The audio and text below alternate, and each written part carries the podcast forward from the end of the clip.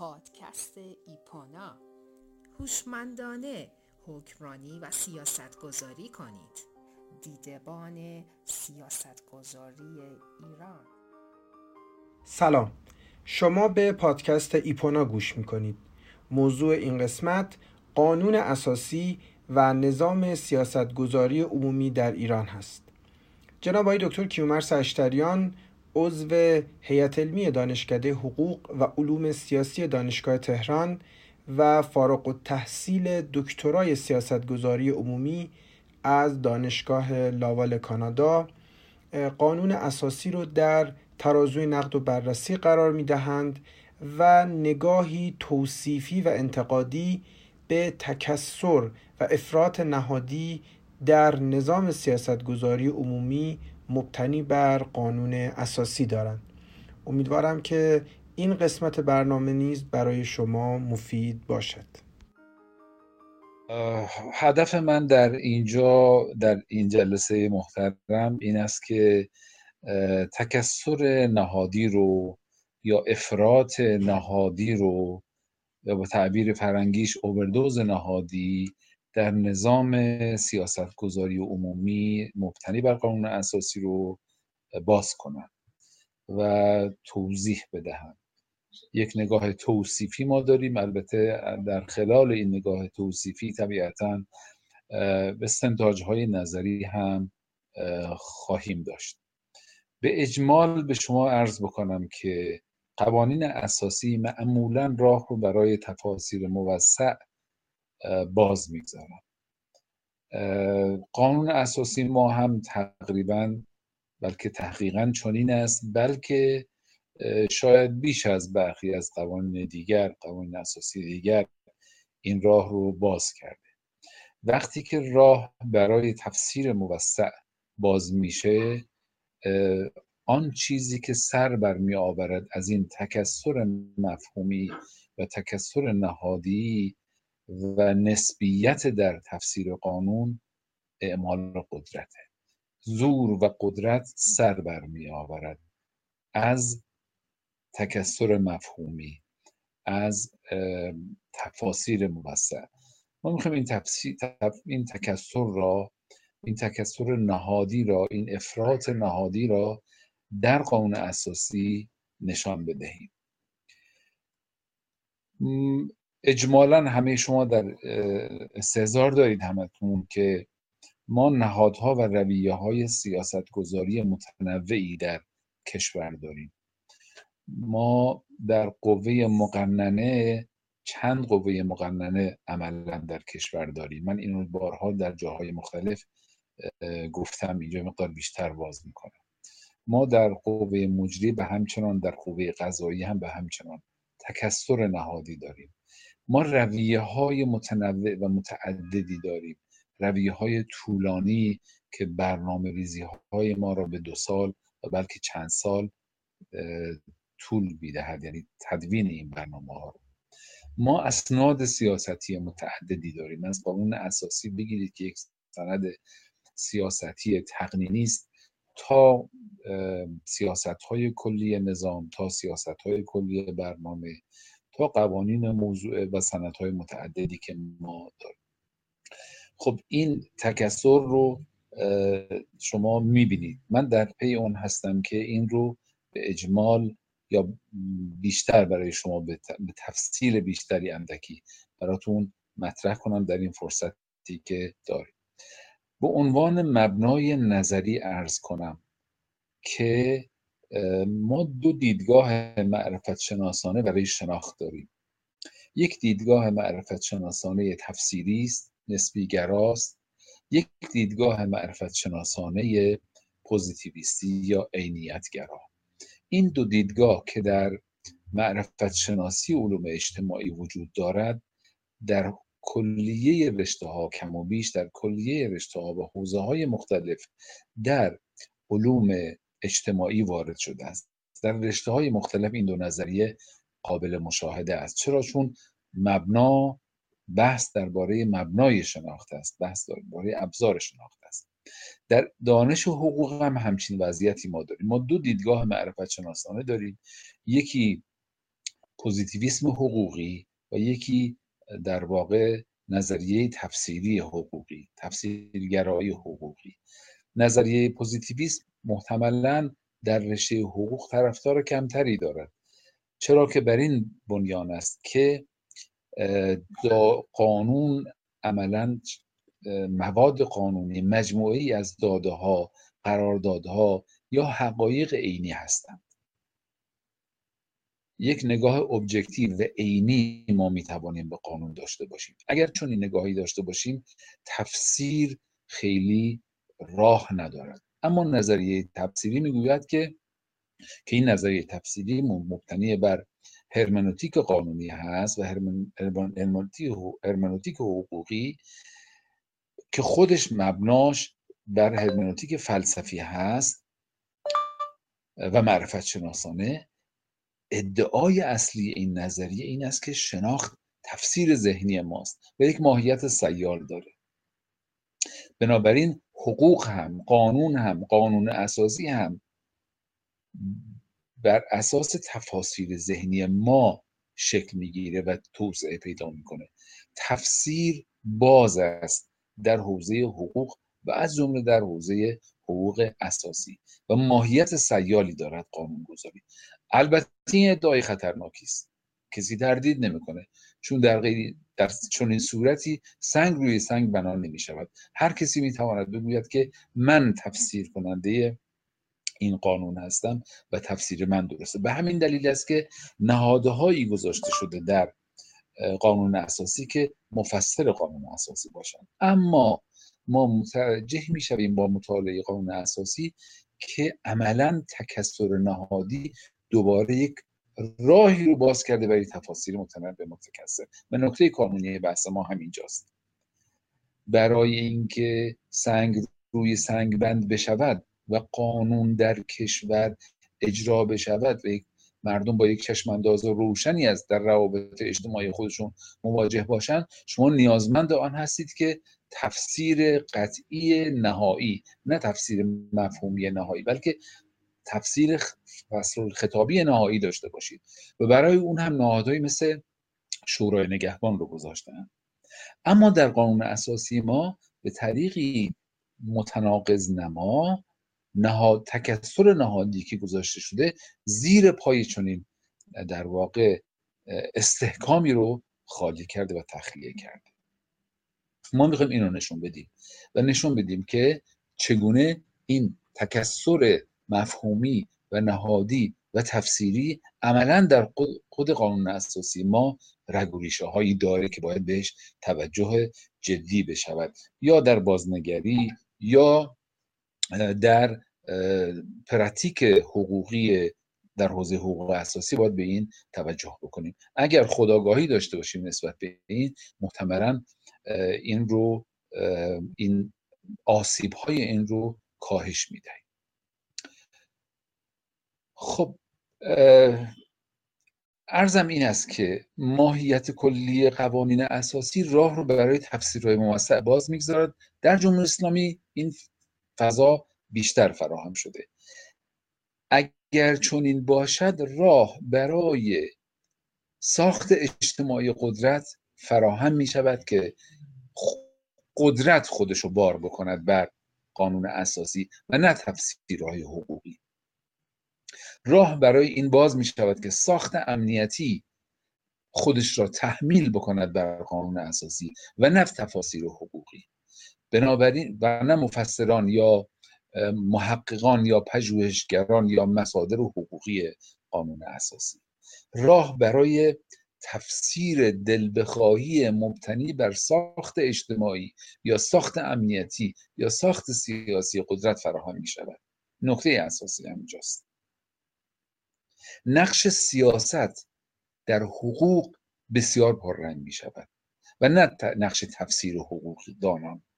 راه به شدت برای تنازع باز می شود این مبنای نظری عرایز بنده. الان من می‌خوام نمونه هایی رو از طریق تحلیل قانون اساسی به شما نشان بدهم. در موارد متعددی ما می‌بینیم که این راه باز شده.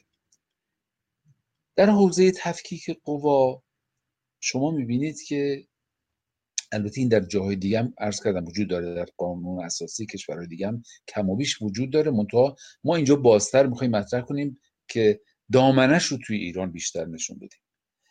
اصل 71 رو همه شما عزیزان آشنا هستید باش 71 قانون اساسی که مجلس می‌تواند در همه امور قانون گذاری کند این یعنی عملا راه برای ورود در جزئیات اجرایی هم توسط مجلس فراهم است. می‌بینید که برای ساعت کار بانک ها هم در برهه مجلس قانون تصویب کرده است. برای ماه رمضان هم اینکه چه ساعتی دستگاه های دولتی باز بشن یا باز نباشند مجلس عملا قانون گذاری کرده است. یعنی سطح قانونگذاری همواره ابهام داشته است در همین قانون اساسی های ما. اینجا دنیا اینجا هم ما می‌بینیم که مجلس می‌تواند در کلیه امور کشور قانونگذاری کند. یعنی عملا می‌تواند قوه مجریه را فلج بکند.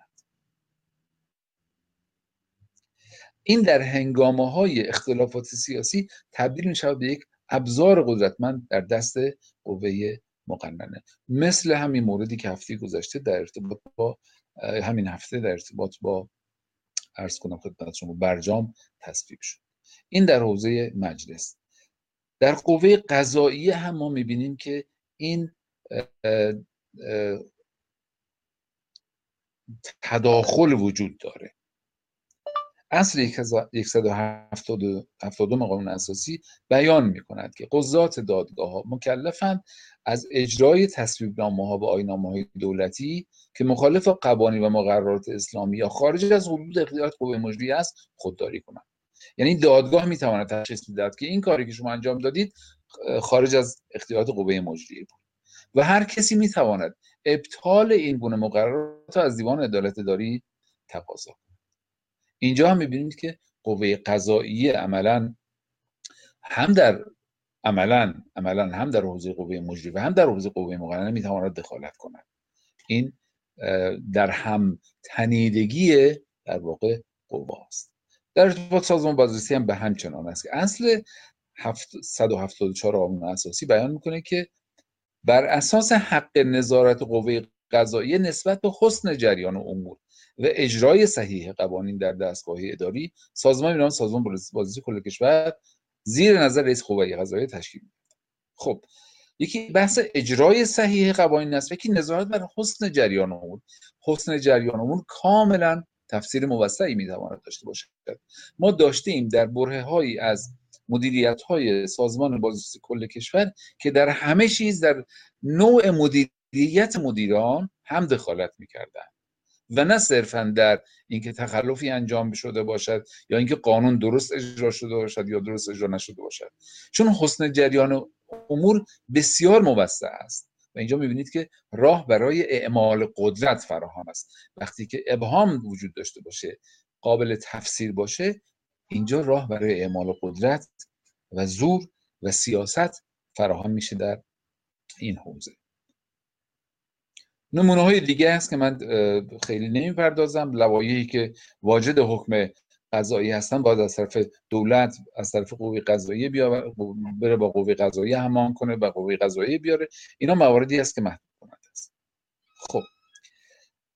من داشتم نشون می‌دادم که چگونه قوای مقننه و مجریه و قضاییه در هم تنیدگی دارند و ابهام دارند و این ابهام ارتباطات دارند. و این ابهام ارتباطات خودش رو تحمیل می‌کنه بر نظام سیاست گذاری و در نتیجه زمینه فراهم میشه برای اعمال قدرت. نهادهای دیگری هم ما داریم. از این سه قوه اصلی که فاصله بگیریم شورای عالی امنیت ملی رو شما دارید که به موجب قانون تعیین سیاست های دفاعی امنیتی کشور در محدوده سیاست های کلی مطرح کرده. و دومیش که هماهنگ کردن فعالیت های سیاسی.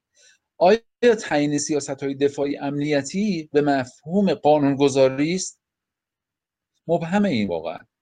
اگر حکمی بکنه شورای عالی امنیت ملی عملا آیا مجلس می‌تواند خلاف اون عمل بکنه؟ و بالعکس اینجا باز ما شما مشاهده می‌کنید که به تسامح از واژگانی به اسم سیاست ها و سیاست گذاری گذر کردیم و این می‌تواند در مواقع حساس مشکل ساز بشود. یکی دیگه از دستگاه های مهمی که ما همین وضعیت رو براش داریم که از همه وضعیت عجیبتری داره شورای عالی انقلاب فرهنگی است. مستقل از اینکه مبنای قانونیش دارد ندارد بس نخ... نمی‌خوایم بکنیم بپذیریم نپذیریم این شورا عملا سه کار رو انجام میده. یعنی تجسم و تجسد این تو در تویی نهادی و در واقع تفسیرگرایی است. عملا قانونگذاری می‌کند. عملا. اسمش قانون نیست ولی عملا قانونگذاری می‌کند. یعنی وقتی شما توی دولت می‌خواید مقرراتی بنویسید بعضی وقتا بنویسید به استناد مصوبه شورای انقلاب فرهنگی به جایی که بگید به استناد مصوبه مجلس فلان قانون می‌توانید یعنی این کار انجام می‌شود در اون غیر از قانونگذاری مقررات گذاری هم می‌کند. عملا در سطح آینامه هم حضور پیدا می‌کند شورای انقلاب فرهنگی مقررات خرد داره. از برگزاری جشن ها بگیرید تا در حوزه داروهای طب سنتی و موارد مختلف دیگری. بحث سر این نیست که آیا مفیدی یا مفید نیست. از حیث محتوایی.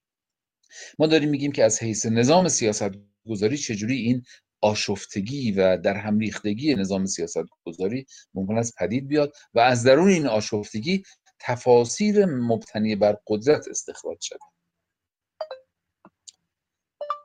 جدای از این عملا شورای انقلاب فرهنگی در قوه مجریه هم دخالت می‌کنه. چگونه؟ رئیس دانشگاه رو تعیین می‌کنه. تعیین رئیس دانشگاه ها تصویبش تو اون جلسهشون این عملا می‌بینید که یک کار اجرایی است که بازوان وزارت علوم عملا در واقع از دستش ازش گرفته میشه سلب میشه. شورای عالی فضای مجازی هم به همچنان داره همون راه رو به تدریج داره پیش می‌گیره و در هیته فضای مجازی که بسیار هیته گسترده هست به تدریج این شورا هم خودش رو باز خواهد یافت و شبیه در واقع شورای عالی انقلاب فرهنگی خواهد شد. اما وضعیت مجمع تشخیص مسلحت هم قابل مطالعه است و بسیار جذابه برای حقوقدانان بررسی اینها. با گذشت چند دهه از تجربه سیاست گذاری در مجمع تشخیص ما می‌بینیم که هنوز ابهام وجود داره در عبارتهای شبیه سیاست گذاری و تفکیک آن از قانون گذاری و در نتیجه تفکیک تقسیم کار نهادهای حقوق اساسی و محل نزاع فراهم. وظیفه ابتدایی مجمع وظیفه حکمیتی بود. اما در بازنگری قانون اساسی دو وظیفه اضافه شد. یک تعیین سیاست های کلی نظام و دو نظارت بر حسن اجرای سیاست های کلی نظام. خب سیاست های کلی در واقع یک وضع حقوقی است که ما بنا کردیم. بدون اینکه دقیقا مشخص باشه سیاست کلی نظام یعنی چی و یعنی چند تا یعنی چگونه. به تدریج در درون خود مجمع به دلیل همین ابهام قراردادهایی تعیین کردن درباره سیاست های کلی. اما در عمل می‌بینید که سیاست های کلی در همه حوزه ها و در همه سطوح ورود کرده. هم جهتگیری های کلان درش هست هم تعیین شاخص های مشخص در حوزه های اجرایی. پس این تعیین سیاست کلی نظام این ابهام خیلی مهمی داره. مشخص نیست تا حد و کجا. اساسا آیا سیاست کلی نظام قانونگذاری است؟ ما می‌بینیم که در قوه در قوه مجریه بعضی وقتها حتی ارجاع میدن به استناد سیاست های کلی نظام فلان. خب مجلس مرکز قانونگذاری است. اینجا شما هم دارید شورای نگهبان شورای انقلاب فرهنگی رو بردید هم مجمع تشخیص مسئله میاد به استناد اینا مقررات می‌گذارید تو حقوق اداری. از طرف دیگر نظارت بر حسن اجرای سیاست های کلی نظام. این هم خیلی قابل قابل بست و بست زیادی هستش. یعنی چی؟ این شورایی که اخیرا تأسیس شده در مجمع تشخیص مسلحت و می‌خواد نظارت بکنه و در مورد FATF اتفاقا خودشون نشون داد می‌تواند هم قانون را هم اجرایات کل کشور را به بهانه اینکه مبتنی بر سیاست های کلی نظام نیست که اون خودش هم ابهام داره می‌تواند متوقف کند. چون سیاست یک سیاست کلی به خصوص بسیار قابل تفسیره. جهتگیری های کلان هست. هرچند جهتگیری های خوردن میارن ولی می‌توانند هر قانونی هر اجرایاتی را به استناد اون تفسیر موسعی که از جهتگیری کلی چون جهتگیری کلی دیگه می‌توانند جلوشو بگیرن. پس این دوتا یعنی تعیین سیاست های کلی نظام و نظارت بر حسن جریان به شدت می‌تواند نظام سیاست گذاری رو دچار تکسر بکنه. این دوتا یعنی سیاست کلی و نظارت بر حسن اجرا در با یک پدیده در دانش مدیریت و سیاست گذاری متقارن شد در ایران. در ایران در طی 20 سال گذشته مباحثی تحت عنوان برنامه ریزی استراتژیک مدیریت استراتژیک در حوزه دانش مدیریت به شدت ترویج شد گسترش یافت در محافل دانشگاهی در محافل دولتی. این مباحث برنامه ریزی استراتژیک عملا سبب شد که نقش ولایی با نقشی مدیریتی به مفهوم برنامه ریزی جامع در هم آمیخته شود. خود واژه ولایی هم تفسیر موسعی دارد. ولایت سیاست های کلی با مباحث مدیریتی وقتی در هم آمیخته شد.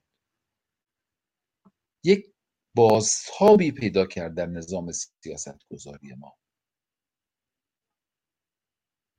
به دلایل مختلف بازتاب پیدا کرد و عملا تبدیل شد به برنامه ریزی های مفصلی در حوزه های مختلف تحت عنوان سیاست های کلی نظام. عملا ورود در سیاست های کلی برنامه بود یا بر سیاست های برنامه ای یعنی یه وقت شما سیاست های کلی نظام دارید اگر به مفهوم جریان کلی نگاه کنیم وقت سیاست های برنامه دارید که میاد تو سطح سازمان برنامه. این سیاست, سیاست های کلی نظام اومد شد سیاست های برنامه. یعنی در همه جا اومد خودشو گسترش داد. یعنی نقش ولایی اومد خودشو با نقش مدیریت استراتژیک برنامه‌ریزی جامع سیاست گذار همه اینا در هم آمیخته شد. و یک پدیده ای رو برای ما وجود آورد.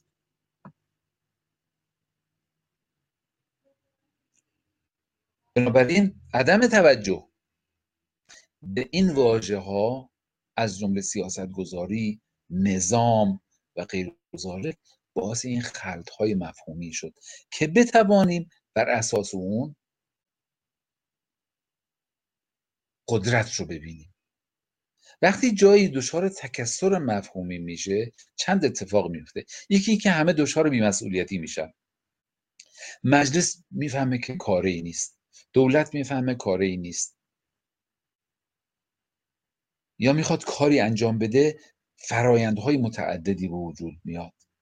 وقتی این اتفاق میفته عملا اون کسی که قدرت بیشتری می‌تواند اعمال بکند سر بر آورد ما تو بحثای نظریه های تفسیری و پست مدرن داریم. میگیم وقتی در یک کشوری دچار آشفتگی مفهومی میشه راه برای کودتا فراهم می‌شود. تو علوم سیاسی این بحثا رو مطرح می‌کنیم. اینجا هم راه برای کسی که اعمال قدرت بیشتری بتواند بکند حرفش بیشتر مورد قبول مورد پذیرش قرار می‌گیرد. من به یک نهاد دیگری که اندکی اشاره کرده مقدار بیشتر باز بکنم. به اسم نهاد نظارت در مجمع تشخیص مسلحت این نهاد نظارت که کنده که راجبش صحبت کردم عملا این قابلیت رو در این تکسر مفهومی دارد که در رأس کل قوا قرار بگیرد. در بالاتر از شورای نگهبان قرار بگیرد. شما یک شورای نگهبان دارید روی سر مجلسه. وقتی اختلاف پیدا می‌کنه میره مجمع. ال... یعنی توی مجمع مجمع عملا یعنی یک پراگماتیسم معزون یک یک عملگرایی که اذن پیدا کرده شرعیت پیدا کرده. چون وقتی اختلاف بین مجلس و شورای نگهبان پیش بیاد مجمع اگر نظر شورای نگهبان رو رد بکند یعنی شرعیت رو به اذن رد کرده است. عملا اینجوریه دیگه. در عالم واقع این گونه است. بنا به مسلحت نظام. این شورای نظارت عملا می‌تواند هم خود مجمع را هم شورای نگهبان هم قوه مقننه قوه مجریه و قضاییه رو کلا از کار بندازه. اونجا اگر قدرت بگیره این اتفاق براش ممکنه بیفته. چرا؟ چون می‌تواند تفسیر موسعی بکند از سیاست و هر آن چیزی که در حال تحقق و اتفاق افتادن است جلوشو بگیره به خاطر اینکه بگین این مقایر با سیاست های کلی نظام است. نامه ای که جناب آقای دکتر رضایی نوشته بود ببخشید مجمع تشخیص مسلحت رئیس مجمع ارتقای رضایی امضا کرده بود. نوشته بود خطاب به شورای نگهبان اینا که در خصوص اینکه در خصوص FATF استناد کرده بود به در واقع به نظارت بر اجرای سیاست های کلی. اون استناد یه نامه تاریخی بود که ایشون امضا کرده بود و تلیعه این را برای آینده تلیعه گسترش این رو برای آینده ما می‌توانیم ببینیم. ارز کنم خدمت شما من خیلی سریع جنبندی می‌کنم که ما بنابراین نتیجه که می‌گیریم این است که تکسر نهادی تکسر مفهومی تکسر ذاتی قانون اساسی سبب می شود که نظریه تفسیری برای مطالعه حقوق اساسی در ایران بسیار مناسب باشد. منظورم از نظریه تفسیری نظریه هرمنوتیک شناختی هست نظریه نسبی گرایی هست. این نظریه بسیار مناسب است برای نظام حقوقی ایران. هم از حیث حقوقی و هم از حیث سیاسی به مفهوم قدرتگیری قدرتمندان و هم از حیث تکسر در حوزه سیاستگذاری عمومی. سبب می شود این که قدرت ملاحظات قدرت و منازعه منازعه در درون دستگاه سیاست گذاری ایران گسترش یابد. منازع خیز است این ابهام ها ابهام آفرین است. باعث تشدید مبارزه قدرت میشه در درون نظامات سیاست گذاری اون کسی که قدرتمندتر است از درون این لایه های سیال گذر می‌کند و می‌تواند تفسیر خودش رو حاکم کند. کسی که حکمتی ندارد کسی که دانشی ندارد و فقط قدرت دارد دلیر می شود در بر تفسیر و بیمهابا تاختن در عرصه تفسیر. تا جایی که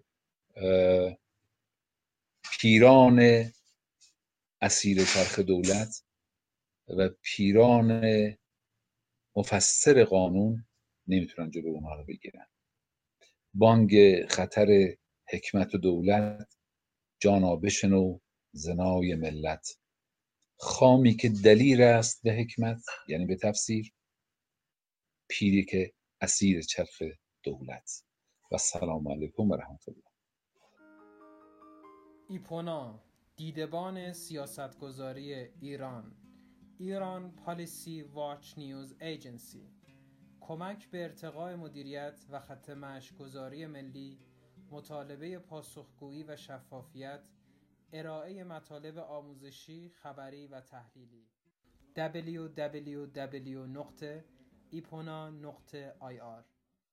در تلگرام، بله، آپارات، توییتر و اینستاگرام ما را دنبال